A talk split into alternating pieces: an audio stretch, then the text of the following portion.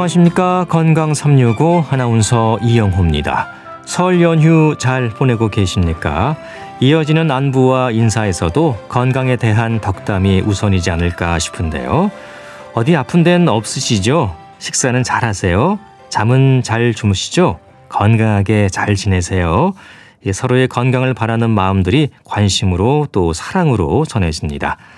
이 나이가 들수록 특히 암에 대한 부담이 커지는데요. 암의 예방과 조기 발견을 위해서도 평소의 생활 습관을 좀 살펴볼 필요가 있지 않을까 싶습니다. 암의 위험을 높이는 원인 그리고 예방을 위해서 어떤 노력이 필요한지 잠시 후에 알아보고요. 노년기로 갈수록 근력이 강조되는 만큼 노인 근감소증에 대해서도 살펴보겠습니다. 건강 365 장기하와 얼굴들의 풍문으로 들었어 들으면서 시작하겠습니다. KBS 라디오 건강 365 함께하고 계십니다. 여전히 부담이 큰 질환이 암입니다. 암종에 따라서는 발생률이 늘고 있지만 전반적으로는 생존율이 높아지고 있긴 합니다. 이 표적 치료 시대를 사는 지금 암의 치료에서 많은 발전을 하고 있는데요. 암의 치료만큼 중요한 것은 예방 그리고 조기 발견이지 않을까 싶습니다. 아, 설 연휴 건강을 바라는 덕담 많이 주고 받으실 텐데요. 오늘은 나이 들수록 큰 부담을 갖게 되는 암에 대해서 말씀을 나눠보겠습니다. 대한암예방학회장이신 국립암센터 국제암대학원 대학교 대학원장 명승권 교수와 함께 하겠습니다. 자, 교수님 안녕하십니까? 네, 안녕하십니까? 네. 반갑습니다. 교수님 반갑습니다. 아, 먼저 이 100세 시대를 사는 지금 암 발병률도 늘었지만은 생존율이 증가한 것도 분명한 사실이지요. 네, 그렇습니다. 매년 말이 되면 예. 그의 기준으로 2년 전에 국가 암 등록 통계를 발표를 합니다. 그래서 지난 12월 29일 어, 2년 전인 2021년도 국가암 등록 통계가 보건복지부와 국립암센터에서 발표를 했는데요. 예. 신규 암 발생 환자 수는 1년 동안 27만여 명이었습니다. 전년 대비해서 2만 7천 명이 증가해서 약 10%가 증가했고요. 예. 이 수치는 그것보다 한 20년 전인 1999년과 비교해 보면 그 당시에는 한 해에 10만 명의 환자가 발생을 했거든요. 예. 이것에 비하면 27만 명이니까 2.7배나 증가한 것이죠. 네. 그리고 암 발병률도 늘었는데 일단은 다행히도 생존율 보통 우리가 진단을 받고 5년이 지났을 때 어, 얼마나 생존해 있냐를 보는데요. 절대 생존율이 아니고 상대 생존율이라는 걸 저희가 계산을 합니다. 이 말의 의미는 뭐냐면 그냥 일반 암이 없는 일반 인구 집단의 생존율을 분모에다 놓고 그것과 비교했을 때 암 환자는 5년 후에 몇 퍼센트 정도 생존하냐 상대적인 생존율인데요. 암 환자 같은 경우는 5년 상대 생존율이 72.1%입니다.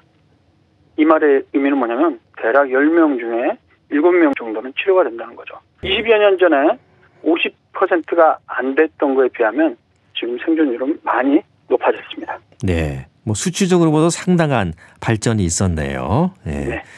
어, 그래도 암에 대한 부담은 여전합니다. 특히 이제 암이 몸의 건강뿐만이 아니고 정신 건강에도 그리고 전반적인 삶에도 영향을 주기 때문인데 이 암이 미치는 영향 그만큼 크다고 봐야겠죠.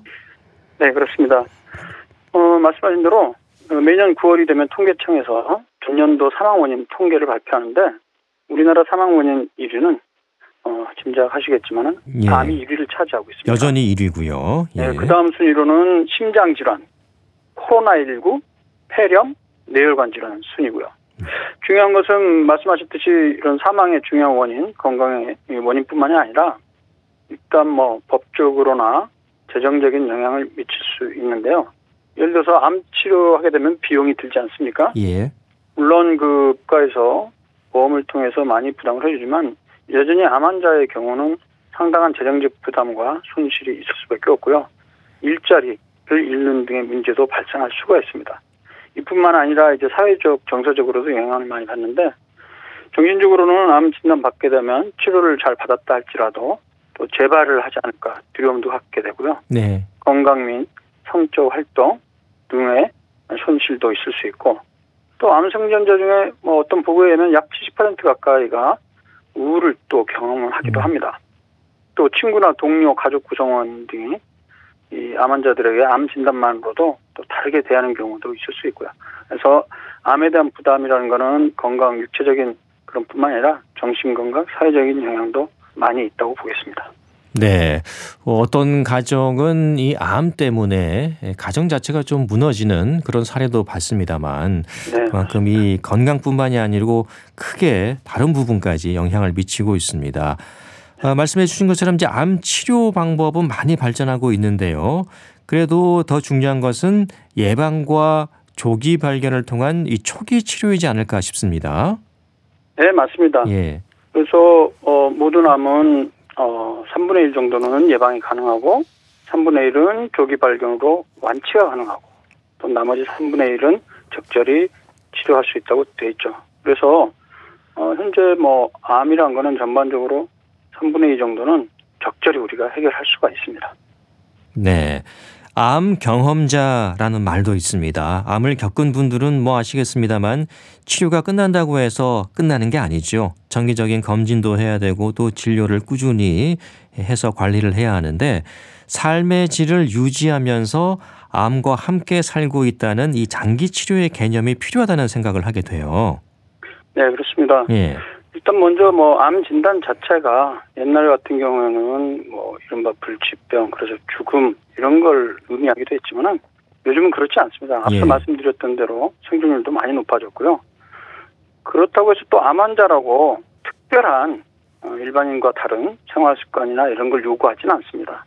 일반적인 그 암을 예방하는 올바른 생활 습관들을 잘 유지하는 것이 어, 암의 재발이나 또 다른 장기에서 생기는 2차 암 예방을 위해서도 굉장히 중요합니다. 또 무엇보다도 암 환자는 또 당연하게도 주기적으로 암을 포함한 여러 가지 검진들도 필요하고요. 또 중요한 것은 올바른 지식과 근거 있는 의학 지식을 가지려고 노력하는 게 필요합니다. 이게 쉽지는 않은데요. 예.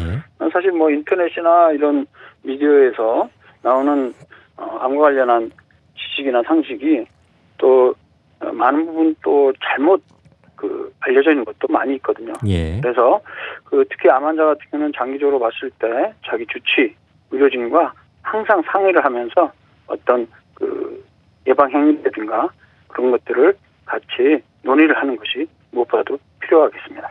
네. 암 치료뿐만 아니라 이제 예방에도 집중해야 하지 않을까 싶은데요. 많은 분들이 궁금해하는 게 이 암을 예방할 수 있을까 하는 겁니다. 교수님 어떻습니까? 실제로 가능할까요? 네, 그렇습니다.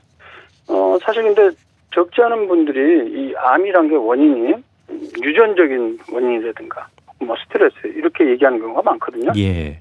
근데 그 유전적인 요인은 즉 우리가 어찌할 수 없이 유전자 요인에 의해서 암을 물려받는 이런 요인은 전체 암의 사실 5% 정도도 음. 안 되는 걸로 알려져 있습니다. 낮군요. 예. 상당히 낮습니다. 예. 그렇다면 그 나머지 이유는 뭘까? 이 의학적으로 전 세계적으로 수십 년 동안 연구한 결과를 보면 정리가 돼 있는데요. 네. 사실 그 내용들이 국민 암 예방 수칙이라고 해서 우리 보건복지부 국립암센터에서는 이 수칙을 제정해서 국민들에게 홍보하고 있습니다. 여기에 따르면 이 암이라는 거는 담배가 굉장히 중요한 요인이기 때문에 네. 금연을 통해서 암의 약 30% 가까이 예방할 수가 있습니다. 그리고 음식 요인도 약 30% 내외 정도 차지하는 것으로 돼 있는데요. 예. 그래서 예방하는 방법 중에 어, 암의 발생을 억제할 수 있는 항산화제나 비타민이 풍부한 과일과 채소 등 음식을 골고루 다양하게 먹는 것이 필요합니다. 그리고 암의 원인 중에 또 너무 짜게 먹는 경우에는 우리나라에서는 위암의 발생이 좀 높아지고요. 예. 태워서 먹는 음식 같은 경우에는 위암이나 대장암의 위험성도 높아집니다. 그리고 붉은색 고기, 즉 소고기, 양고기, 돼지고기 같은 경우에는 또 대장암의 위험성을 높일 수가 있는데 그렇다고 해서 이거를 먹지 않을 이유는 없고요. 그렇죠. 우리나라 사람들이 보통 먹는 양이 하루에 대략 한 65g 내외 정도 어, 고기를 섭취하는데 이 정도의 섭취량은 대장암 위험성을 그렇게 많이 높이지 않은 거로 되어 있기 때문에 네. 우리나라 사람들의 평균적인 먹는 수준은 괜찮은 것 같습니다. 다만 하루에 70g 이상, 즉 일주일에 약 490에서 500g 이상 먹는 경우에는 이제 이 위험성률이 조금씩 높아지니까 과도한 육류 섭취는 좀 절제하는 것이 필요하고요. 또 잘 아시는 대로 그 음주, 음주 같은 경우에는 소량의 음주도 암을 일으키는 거로 결과가 나와 있습니다. 그래서 예. 가능하면 암 예방을 목적으로 한다면 음주는 가능하면 안 하시는 것이 좋습니다. 네. 그리고 어, 운동을 규칙적으로 하는 경우에도 암 예방이 가능하고요. 또 비만의 경우도 암을 유발할 수 있기 때문에 표준 체중을 유지하려고 노력해야 되고요. 마지막으로 예방 방법에는 간암 같은 경우는 우리나라 사람들한테 여전히 어느 정도 발생이 높은데 이 원인 중에 가장 대표적인 게 B형 간염이 가장 대표적이라서요. 어, B형 간염 예방 접종이랑 그다음에 여성의 경우는 자궁경부암의 원인이 인유두종 바이러스 때문인데 다행히도 이 자궁경부암을 예방하는 예방 접종법이 나왔기 때문에 네. 어, 예방 접종을 하면 또 예방이 가능합니다. 네. 유전적인 요인은 예방이 좀 어려울까요? 조기 발견에 초점을 맞춰야 하는 걸까요? 네, 앞서 말씀드렸던 대로 유전적인 요인도 암의 원인이 됩니다만 그 요인은 5% 이내이기 때문에 예. 차지하는 기여도 자체 면에서 봤을 때는 상당히 적습니다. 사실 근데 이런 유전적인 요인은 그것을 조절하기가 쉽지는 않습니다. 하지만 일부 뭐 유방암이라든가 몇 가지 암의 경우는 미리 유전자 검사를 통해서 좀 더 주기적으로 검진을 한다든가 좀 더 신경 쓰면 이런 부분도 어느 정도 컨트롤이 가능하다고 보겠습니다.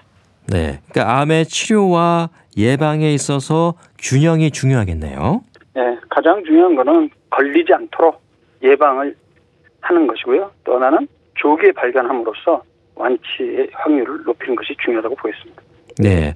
앞서도 잠깐 짚어주셨는데요. 세계보건기구가 강조하는 부분, 암 발생의 3분의 2는 예방과 조기 진단, 초기 치료가 가능하고 3분의 1은 적절한 치료를 통해서 질환의 정도나 증상 완화를 기대할 수 있다. 자, 이런 세계보건기구에 강조하는 부분들 어떻게 봐야 할까요? 네, 일단 뭐 확실한 메시지는 암에 대해서 너무 두려워하지 말라는 것이고요. 말하라. 예. 네, 다행히도 3분의 2 정도, 3분의 1은 예방이 가능하고요. 올바른 생활 습관으로 3분의 1은 또 미리 검진을 통해서 또 완치가 가능하다는 걸 의미하기 때문에 일단 암에 대해서 너무 그렇게 두려워할 필요는 없고 예방과 조기 검진으로 최대한 해결을 할 수 있도록 하라는 그런 메시지가 담겨 있습니다. 네, 암을 이제는 너무 두려워할 질병으로 보지 말아라. 뭐 그런 건 것 같습니다. 어, 이제 암의 원인, 흡연, 짜고 탄 음식, 음주, 비만, 생활 습관 이런 것들을 짚어 주셨는데, 어, 뭐 막연히 다 알고 있는 내용들인데, 그럼 왜 이런 것들이 암 발생 위험을 높이는 걸까요? 네, 뭐 그 부분은 어떤 방식으로 해서 어떤 메커니즘을 통해서 이런 요인들이 암을 일으키냐 그것이 이제 궁금할 수밖에 없을 텐데요. 예, 학문적으로 현재 밝혀진 거는 잘 아신 대로 암을 유발하는 물질이 최소한 69종 이상 지금 밝혀져 있습니다. 예, 즉, 암 자체를 유발시키는 발암 물질이 담배 연기 안에 있다는 것이죠. 그러니까 암이 발생할 테고요. 탄 음식을 또 먹게 되면 그 안에도 벤조필렌이라는 발암 물질이 또 생성이 되거든요. 예, 원래는 없던 발암 물질이 또 생성이 되는 거죠. 음주 같은 경우는 알코올 자체가 어, 특히 이제 여성의 경우에 있어서는 어, 에스트로겐 그 수용체 이쪽 부분에 경쟁적으로 작용을 해서 유방 세포나 조직의 증식을 또 초래할 수 있고요. 비만 같은 경우는 아, 비만이 어떻게 암이랑 관련되지? 그렇죠. 예. 왜 그러냐면 오히려 암 환자분들 같은 경우는 오히려 마른 분들이 많은데 예, 근데 이제 결과론적으로 어, 몸무게가 빠지는 거고요. 몸무게가 많이 나가고 우리 표준보다 많이 나가는 비만이 있게 되면요. 우리 몸에 있는 여러 가지 물질 중에 특히 이제 인슐린이나 인슐린 유사 성장인자 혹은 사이토카인과 같은 다양한 물질의 농도를 높이게 되고요. 이러한 물질들이 자극이 되면 우리 정상 세포의 성장에 영향을 주었고 과도하게 세포가 성장하게 이런 물질들이 영향을 미치기 때문에 암이 발생할 수가 있게 됩니다. 네. 특히 암 발생과 관련해서 이제 만성적인 염증에 대한 지적도 있습니다. 이 만성적인 염증이 암 발생과 어떤 연관이 있는지도 좀 궁금하네요. 네, 방금 전에 말씀드렸던 이런 암의 발생 기전을 또 연구를 해보니까 예. 결국에 가장 기본적인 그 배경에는 비만과 마찬가지로 이 만성 염증 상태, 이 염증 상태가 오래 지속되게 되면 세포의 돌연변이, 변형도 유발되고 또 세포가 더 빨리 자라고 과도하게 증식하기 때문에 암을 유발하는 것으로 잘 알려져 있습니다. 네. 그러면은 염증을 줄이기 위해서 어, 식사 방법도 중요하겠습니다. 네, 그래서 밝혀진 게 이제 방금 말씀드린 어, 항산화제가 풍부한 또는 항염증 작용을 하는 물질이 풍부한 과일과 채소를 골고루 먹는 것들을 저희가 어, 권장할 수 있는데요. 뭐 예. 그렇다고 해서 어떤 특정 과일이나 채소가 더 좋다 이런 거는 없습니다. 핵심적인 것은 과일이나 채소마다 색깔이 다르다면 이 색깔이 다르다는 거는 각 그 색깔마다 들어있는 항산화제의 종류가 다르다는 걸 의미하거든요. 예. 그래서 어떤 비타민 C도 항산화제의 일종이긴 하지만 비타민 C만 먹는다고 되는 것은 아니고 비타민 C뿐만 아니라 비타민 E, 베타카로틴 등 다양한 항산화제를 평상시에 먹는 게 중요하기 때문에 골고루 다양하게 먹는 것이 핵심 네. 포인트가 되겠습니다. 채소와 과일도 분명히 도움되는데 한두 가지가 아니고 여러 가지 색깔이 다양한 것들을 먹으면 더 좋겠네요. 네, 맞습니다. 견과류도 도움이 된다고 하던데요, 교수님. 네, 그 견과류도 또 일부 뭐 도움이 된다고 하는데 예. 그러나 이제 견과류 같은 거는 그렇다고 해서 매일매일 한 움큼씩 너무 자주 많이 먹으면요. 오히려 그거 자체도 칼로리도 있고 또 일부에서는 중성지방이나 콜레스테롤을 또 올리는 작용도 있기 때문에 예. 어, 견과류는 가끔 일주일에 한두 번 정도 먹는 거는 모르겠지만은 매일매일 많이 먹는 것은 오히려 피하는 것이 아. 좋겠습니다. 적당히 먹는 게 좋다는 거군요. 맞습니다. 아, 그렇군요. 그리고 붉은 고기보다는 생선이 더 낫다고 하던데요. 예, 생선은 이제 은색 고기와는 달리 예. 장애 발생을 높이지는 않고요. 생선 내 특히 이제 등푸른 생선 같은 경우는 우리 혈관 질환에 또 도움이 될 수 있는 오메가3 같은 것들이 많이 있고 또 일부는 항염증에도 도움이 된다는 오류도 있기 때문에 생선 역시 일주일에 한 2회 정도 어, 한두 토막씩 정도 먹는 거는 도움이 되겠습니다. 네. 또 운동과 정기 검진의 중요성도 강조되는데요. 일반인들 입장에서는 무슨 운동을 얼마나 어떻게 해야 하고 또 검진은 어떻게 해야 할까 이런 궁금증도 같습니다. 어떨까요?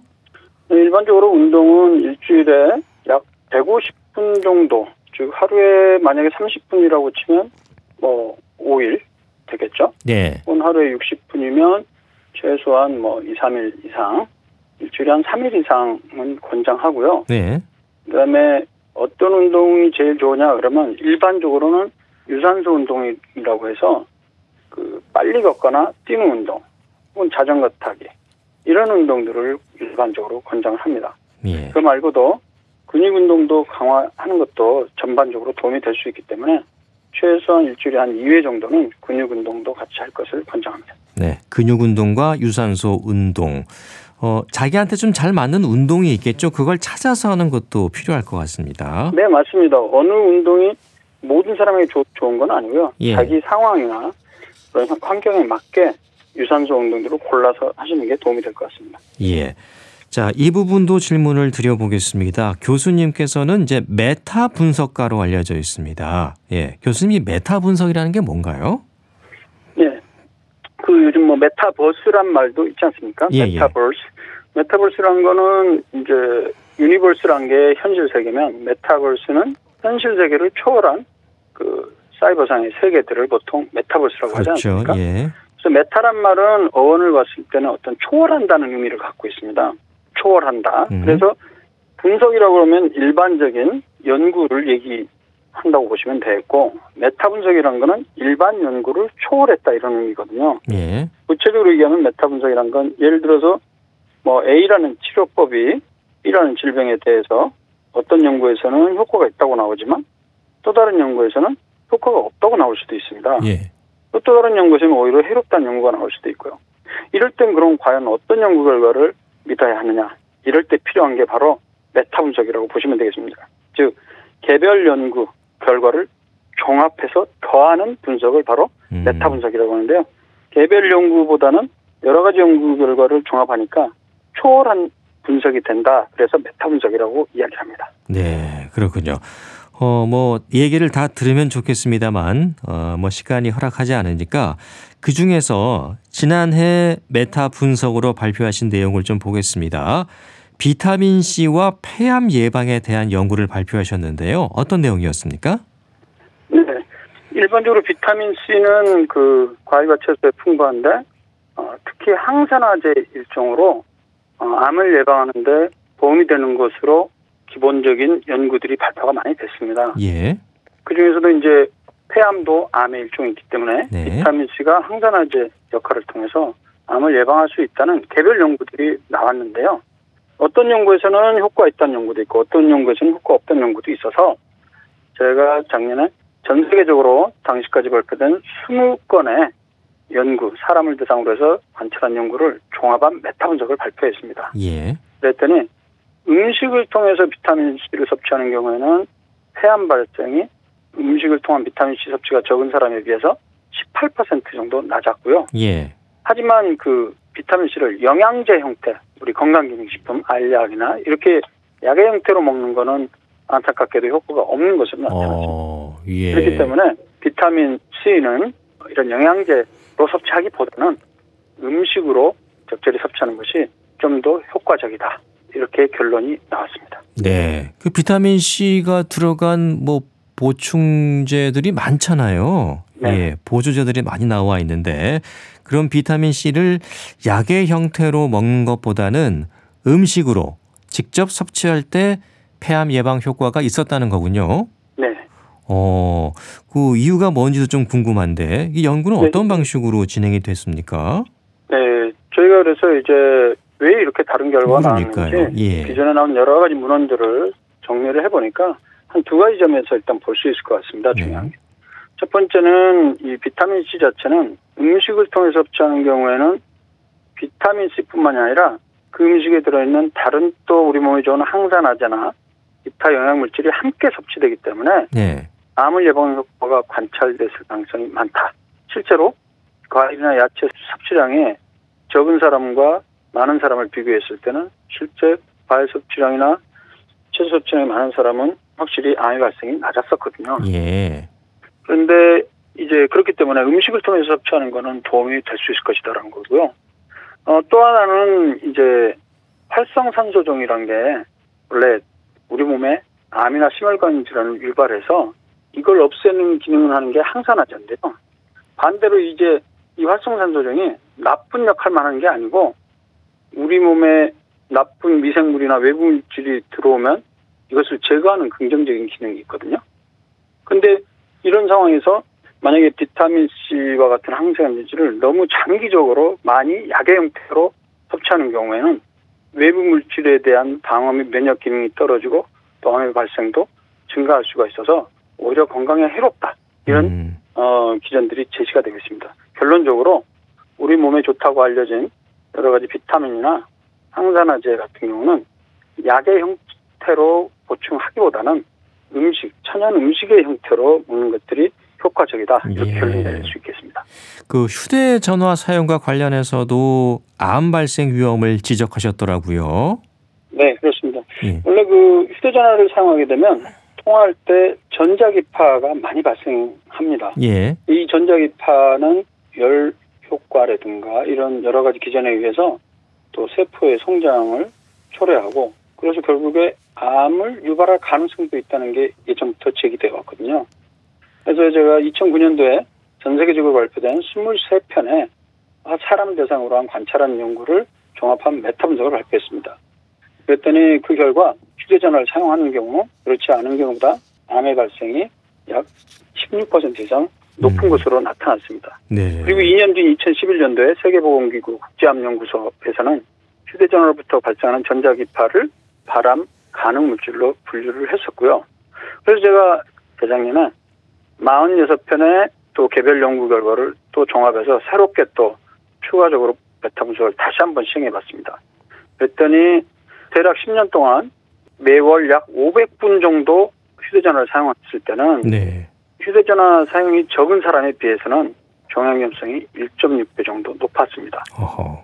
그래서 제가 어느 정도 제가 사용하나 저도 한번 어, 어제 제 휴대전화를 보니까 예. 최근 3개월 동안 저는 월 평균이 약 360분 정도 되더라고요. 예. 저도 뭐 전화를 약간 좀 많이 사용하는 편입니다만 다행히 500분 정도까지는 사용하지는 않기 때문에 예. 오늘 그 청취자 여러분께서 자기 휴대전화를 열어보고 만약에 내가 500분 이상 많이 사용했다 그러면 예. 좀 휴대전화 사용을 좀 어, 줄이고요. 예. 그리고 가능하면 휴대전화를 사용할 때 얼굴이나 귀에 대는 것이 아니고 어, 이어폰을 사용하거나 뭐 한 2, 3cm 떼어놓고 사용하게 되면 예. 전자기파에 의한 노출이 좀 줄어들 수 있기 때문에 예. 예, 그 그런 올바른 휴대전화 사용 방법을 유지한다면 뭐 그렇게 어, 심각하게 생각은 안 하셔도 될 것 같습니다. 예, 이 과도한 휴대전화 사용이 암 발생 위험을 높일 수도 있다는 거 또 명심해야겠습니다. 자, 설 연휴 맞아서 아, 오늘 또 우리 국민 모두의 걱정거리 암에 대한 얘기를 나눠봤습니다. 도움 말씀 감사합니다. 네, 감사합니다. 네, 지금까지 명승권 대한암예방학회장과 함께 했습니다. KBS 라디오 건강 365 함께하고 계십니다. 카펜터스의 잠발라야 듣고 계속 이어가겠습니다.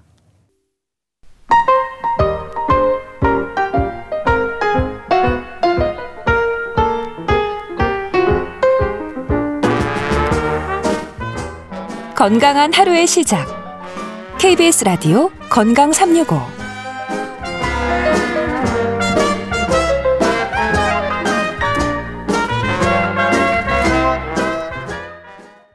KBS 라디오 건강 365 함께하고 계십니다. 보건복지부가 어르신들을 위한 근력, 균형 운동 완성 프로그램을 개발했습니다. 이 전국 보건소에도 책자로 배포됐고요. 한국건강증진개발원 홈페이지에서도 확인하실 수가 있습니다. 기구 없이 수월하게 할 수 있는 동작들로 구성되어 있는데요. 노인 낙상 위험 예방에 도움이 되는 운동법이라고 합니다. 근감소증의 위험이 노인 건강에 그만큼 중요하다는 얘기가 아닐까 싶은데요. 노인 근감소증 국립정신건강센터 건강증진과 백현옥 교수와 함께하겠습니다. 교수님 안녕하십니까? 네, 안녕하십니까. 네, 나이가 들면 들수록 근육이 빠져나가는 소리가 들린다 이런 말씀들 많이 하십니다. 이게 뭐 근거가 아예 없는 얘기는 아니죠. 근거가 있습니다. 예. 노화가 진행되면요. 예. 아무래도 근육이 적어지고 그 자리에 그렇죠. 지방이 대체되는 걸 볼 수가 있는데 네. 왜 그러냐? 재생되는 근육보다는 손상되는 양이 나이가 들수록 많아진다. 그래서 전체적으로 근육량이 줄어드니까 자연스러운 변화는 맞죠. 네, 그렇지만은 스스로 관리를 어떻게 하느냐에 따라서 심각하게 진행되는 것은 분명히 예방할 수가 있습니다. 네, 그래서 나이 들면 들수록 근육을 키워야 된다 그런 말도 나오는 거죠. 예. 네, 그렇습니다. 이런 근감소증. 근데 이제 뭐 젊은 층도 근감소증이 있을 수 있습니다만 특히 어르신들, 노인들의 근감소증은 구분해서 얘기가 되는 것 같아요. 그 노년기만의 특징이 있는 걸까요? 왜 나이가 들면 팔다리 근육이 젊을 때와 달리 눈에 띄게 줄어드는 거 우리가 보잖아요. 예. 뭐 엉덩이, 넓적다리, 허리 근육이 약해지면서 하반신도 가늘어지고요. 자세도 구부정해지고 무릎도 약간 꺾여서 걸음걸이도 바뀌고요. 어떤 점에선 노화가 시작됐다는 대표적인 신체 변화라고 할 수도 있습니다.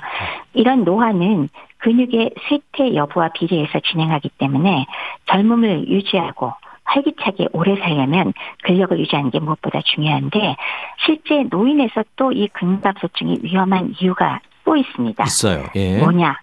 근육 자체가 문제가 되는 질병 이외에 예. 당뇨병, 뭐 감염, 암, 치매, 골절, 척추 협착증 이런 퇴행성 질환으로 이어지고 이런 것들을 근감소증이 악화시킬 수가 있어서 노인 삶의 질과 그리고 기대 여명에 바로 영향을 미칠 수 있다는 것 이것이 노년기 근감소증의 특성이 아닐까 합니다. 예. 근육이 감소하면서 퇴행성 질환으로도 이어질 수 있고 또 퇴행성 질환에 따라서 근육이 더 감소할 수도 있는 거고. 예. 그렇죠. 서로 이렇게 맞물려서 악영향을 줄 수가 있다는 거군요. 예. 맞습니다.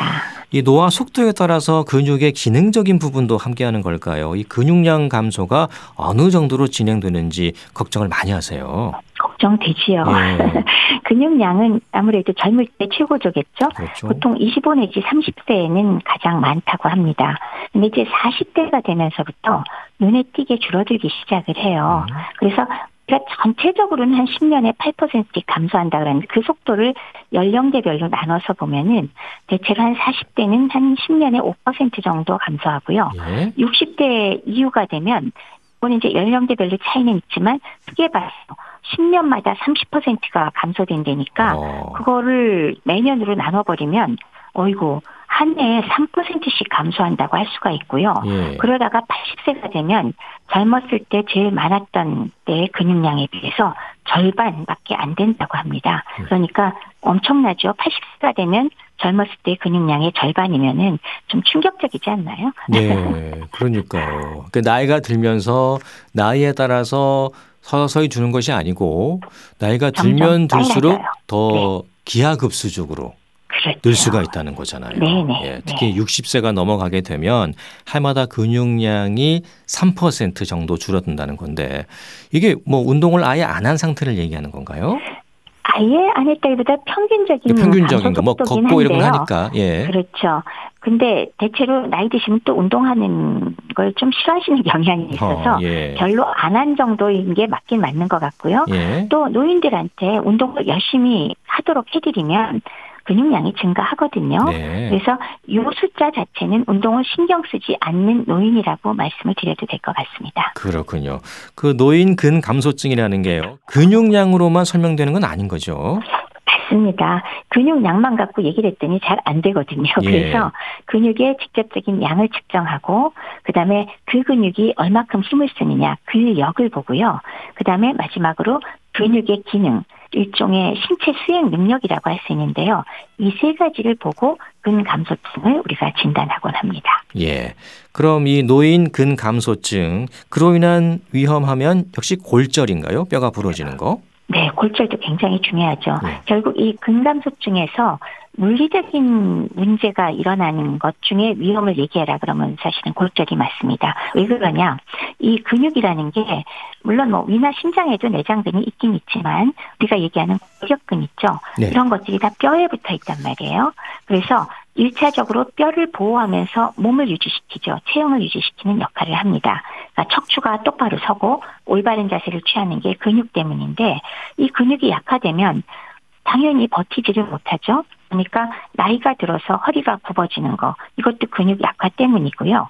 그렇게 약화되면서 그 근육이 제대로 일을 안 하니까 뼈를 자극하는 것이 줄잖아요. 네. 그러면은 뼈가 계속 그 자극돼서 어, 세, 세포가 와서 뼈를 유지하고 칼슘 유입을 촉진하는 이런 일지를 못하게 하니까 결과적으로 골다공증도 유발하게 되고요. 예. 그 결과 넘어졌다 하면은 낙상에 어, 의한 골절 이게 가장 위험한 어, 원인이 되고 실제로 노인의 경우 넘어지면 그 골절로 인해서 사망률과 이완율이 엄청나게 늘어나는 거 우리 모두 잘 알고 있잖아요. 그렇습니다. 예.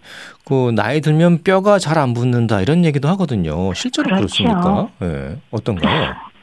어, 당연히 대사가 떨어지잖아요. 예. 회복 능력이 떨어지고 그리고 뼈가 이미 골다공증으로 약화돼 있고 그렇기 때문에 잘 붙지 않지요. 당연히 젊은 사람과는 많이 다릅니다. 예. 그리고 젊은 사람, 특히 어린 사람의 경우는 뼈가 부러진 다음에 삐뚤게 놔둬도 나중에 성장하면서 모양을 찾아가거든요. 예. 놀랍게도. 네, 나이 든 분한테는 그런 거는 일체 없는 거죠. 오히려 안 붙어서 탈이고요. 예, 안 붙기도 하고 뭐 자칫하면 또 붙더라도 잘못 붙을 수도 그렇죠. 있겠네요. 그렇죠. 예. 그 말씀해 주신 것처럼 대사 질환에도 이런 어, 근감소증이 영향을 준다면서요. 그렇죠. 네. 방금 조금 전에 말씀드린 거는 물리적으로 근감소증이 미치는 영향이고요. 예. 두 번째로 대사적 문제로는 이 근육 자체가 기초 대사량의 약 40%를 소모합니다. 그렇기 때문에 몸에 근육이 많다면 왜 많이 먹어도 살찌지 않는 체질이 있지 예, 않습니까? 예. 그게 바로 됩니다. 근육을 음, 많이 음, 만들어 음. 놓으시면. 아, 예. 근데 근육이 별로 없으면 아주 조금만 먹어도 살이 자꾸 찌게 되는 거죠. 그래서 근육량이 떨어지게 되는 근감소증으로 인해서 기초 대사량이 낮아지기 때문에 신체 활동도 같이 떨어지면서 비만, 내장 비만을 일으키는 원인이 되고 그렇게 되면 어떻게 돼요? 인슐린 저항성 생기지요. 예. 그러면 당뇨병 생기지요. 아, 예. 고지혈증, 고혈압, 바로 연결이 되겠죠. 예. 이런 문제를 바로 유발할 수가 있습니다. 네, 근육이 줄어든다는 것 그 자체로만 봐서는 안 되겠습니다. 이렇게 그렇죠. 많은 영향을 줄수 네. 있다는 거고요. 삶의 질과도 연관되는 부분이어서 신경을 많이 써야 될 것 같아요. 근감소증으로 진단하는 어떤 기준치라는 게 있습니까? 어, 기준치가 있지요. 예. 그래서 우리가 크게 봐서 아까 근감소증을 진단할 때 뭘로 하나요 했을 때 예. 첫 번째는 근육의 양을 측정을 하고요. 예. 그다음에 두 번째는 근육의 파워, 근력을 측정을 하고요. 세 번째는 근육의 기능을 측정을 한다고 말씀드렸어요. 근육의 기능은 결과적으로 우리가 파악하려고 그러면 신체의 수행 능력을 봐야 되겠죠. 네. 그래서 이렇게 세 가지를 측정하는데 뭐 연령과 성별 그리고 키 몸무게 지방량에 따라서 각각 그 근육량의 정상치는 우리가 차이가 날 수 있지만 어느 정도 기준점은 우리가 다 잡고 있습니다. 네. 근육량과 근력은 어떤 차이가 있는 건가요? 근육량은 아무래도 양적인 측면을 말하죠. 양이고요. 양. 예. 그다음에 근력은 제가 금방 말씀드렸듯이 파워, 근육의 힘. 힘을 아. 얘기하게 되죠. 예. 그래서 근육량을 놓고 얘기하면은 그거 아까 조금 전에 기준치 말씀하셨는데 네. 그러면 뭘로 어떻게 측정하나 궁금하시잖아요. 그렇죠. 예, 예. 음, 그랬을 때 우리가 골다공증 검사 기구로 가장 많이 알려져 있는 게 이중 에너지 방사선 흡수법. 이거 덱사, 덱사 그렇게 부르기도 하는데 예. 그 이, 우리말로 풀어놓으면 이렇게 깁니다 이름이. 그러네요. 그래서 골다공증의 가장 전형적인 검사 기구로 알려져 있는 걸 보통 사용하고요. 예. 어, 보통 상업적으로는 바이오 임피던스 측정법. 이거를 보통 체지방만 측정한다고 생각하시는데 예. 그걸로 골격근 측정이 가능해요. 아하, 그래서 예. 예, 그거 잘 내용을 보시면 알 수가 있고요. 그것 외에도 CT나 뭐 MRI 같은 방법을 이용하기도 합니다. 우리는 많이 안 쓰는데 미국에서는 또 뜻밖의 초음파도 많이 사용을 하더라고요. 예. 그리고 사실은 이 근육량을 측정할 때 굉장히 쉬운 방법 하나가 있는데 예. 종아리 둘레를 재는 겁니다. 종아리 둘레. 아, 네. 그래요? 이게 남자는 34cm 미만, 여자는 33cm 미만이면 아시아 지 침상 이제 근감소증이다라고 얘기하는데 예. 몇년 전에 경희대 학교 팀에서 연구를 한 게 있는데요. 특히 노인 65세 이상의 경우는 뭐 성별이건 나이건 키건 아무 상관없이 종아리 둘레, 종아리에서 제일 팽팽한 부분 있죠? 예. 거기 둘레가 32cm가 안 되면 미만이면 예. 이거는 근감소증 가능성 굉장히 어, 높습니다. 32요. 이 중에다. 어, 네. 저 한번 재봐야겠는데요. 그쵸. 어허. 요거 기억하기도 쉽고 재기도 예, 쉽잖아요. 이거 그러니까요. 기계를 쓸 필요도 없고. 그래서 어. 요거는 근육량 측정에 굉장히 편한 기준이 될 것 같아요. 젊은 분은 조금 얘기가 다르고요. 예. 65세 이상의 경우 65세 이상인 경우에만. 그렇죠. 예, 아, 종아리 둘레만으로도 아하. 충분히 어 저기 우리가 어느 정도 짐작을 할 수. 있다라는 말씀 드릴 수 있습니다. 예. 또 근력을 얘기할 때 소나귀의 힘도 있잖아요. 이제 악력이라고 하던데 그것도 측정해서 판단하는 기준이 있습니까? 그렇죠. 이제 근력은 사실 다리 근력을 측정하는 게 어떤 면에서는 이론상으로는 더 정확하지 않겠습니까? 네. 근데 그거의 경우는 사실은 고가의 장비도 필요하고 또 노쇠한 노인은 그 검사 자체를 하기가 힘들어요. 다리 근력 측정 방법이. 음. 그래서 사실 그것 대신에 우리가 악력에 대한 연구를 해봤더니 소나기 힘, 악력도 상당히 그 몸 전체의 근력을 어느 정도 반영할 뿐더러 어 조금 전에 말씀드린 종아리 근육량 있잖아요. 예. 그리고 하지 근력 측정한 것과 상당 부분 일치하기 때문에 많이 사용하고 또 노쇠 노인일지라도 침대에서 못 일어날지라도 이거는 악력은 측정을 할 수 있잖아요. 예. 그래서 평가 지표로 많이 사용하고요. 어허. 그 기준치는 남성의 경우는 28kg 미만으로 땡기는 힘이 될 때 여성의 경우는 18kg 미만으로 땡기게 될 때는 예. 역시 근감소증이라고 생각을 합니다. 아, 예. 그 어르신들 보면 아 손에 힘이 없어서 물건 떨어뜨린다고 떨어뜨리죠. 하시거든요. 그렇죠? 예. 예, 굉장히 좋은 지표가 돼요. 그러니까 그것도 좀 연관이 있을 수 있겠어요. 그렇죠. 소나귀의 힘도 중요하다. 네, 그리고 신체 수행력을 말씀해 주셨거든요. 네. 이건 어떤 건가요? 왜 우리가 지금 근육량, 근육의 힘 갖고 얘기하지만 일상생활에 쓰이는 걸 봐야겠다는 게 말하자면 근육의 기능을 보자. 그게 결국 신체 수행 능력 을 평가하는 음. 그런 방법이 되겠죠. 예. 그러면 뭐 어떤 방식으로 해요? 그런 게 일반적으로 걷는 능력 아, 혹은 의자에서 일어나는 능력 이런 음. 것들을 사용하거든요. 예. 각각 기준치는 있지만 그런 걸 평가해서 판단하곤 합니다. 예, 걷는 기준, 일어날 수 있느냐 하는 그렇죠. 기준. 네. 네. 그럼 걷는 기준은 걷는 속도를 재는 건가요? 어, 말하자면 그렇죠. 네. 그래서 어, 보통 측정하는 방식이 걷는 걸 보는 거는 보행 속도를 측정하는 거죠. 네. 그래서 가령 기준을 보통 400m 정도를 잡아가지고 400m 걸어가는데 6분이 넘어 걸린다. 이거는 금 감소증이라고 우리가 얘기를 하고요. 네. 근데 이제 걷는 속도만 보려니까 400m 걷는 거 어떻게 봐요? 그죠? 그거 보기 어렵죠. 예, 예. 그렇기 때문에 그 어, 종아 어, 종아리 말씀드렸고요. 그 의자에서 일어나는데 걸리는 시간을 우리가 측정을 해요. 아, 예. 그래서 의자에서 다섯 번 일어나는데 아시아 지침에서는 12초 이상 걸리면 근감소증이라 그러는데 예. 어, 그 이제 경희대에서 연구한 것도 그렇고 최근 그 검사나 이런 결과에서는 다섯 번 의자에서 일어나는데 15초 이상 걸린다. 그러면 역시 근감소증이라고 보자 그래갖고 예. 그 일반적으로 진료실이나 쉽게 우리가 판단할 때 아까 말씀드린 종아리 둘레 32cm 미만 그리고 다섯 번 의자에서 일어나는데 15초 이상 걸리는 거 그리고 400m를 걷는데 6분 이상 걸릴 때 예. 근감소증이라고 얘기하자. 근데 요거는 노인에 대한 겁니다. 예. 그렇게 우리가 판단을 하기도 합니다. 네. 그리고 하나 더 하는 거는 의자에서 일어날 때 손으로 짚고 일어나지 않고요. 뭐 팔짱을 끼거나 짚지 않고 일어나는 그런 속도를 이야기합니다. 네, 바른 자세로, 정자세로 그렇죠. 그렇죠. 앉았다, 네네. 일어섰다. 그렇죠. 예. 네. 12초 다섯 번, 다섯 번인데. 이제 70세 이상은 15초. 15초. 노인들을 기준으로 해서 하는 거예요. 그렇죠. 그렇죠. 예. 그리고 어르신들 보면 다리가 좀 굽어서 어, 쉽게 이제 O자형으로 보이는 경우도 있잖아요. 그것도 근육 감소와 관련이 있습니까? 관계 있습니다. 있어요. 어. 전체적으로 근육 퇴화가 심하니까 일단 관절이 안정이 안 되거든요. 그래서 그것 때문에도 관절에서 힘쓰는 축이 틀려지고요. 그다음에 또 하나는 그렇게 힘이 빠지고 근육이 약화될 때 또 이 안쪽에 있는 근육이 퇴화가 더 심하고 더 힘을 못 써요. 그래서 안쪽 근육이 퇴화 정도가 더 심하기 때문에 더 O자형으로 벌어지면서 중심축이 암잡해서 무릎에 힘주는 방향도 달라지거든요. 예. 그래서 이것도 하나의 기준치가 되기는 합니다. 네.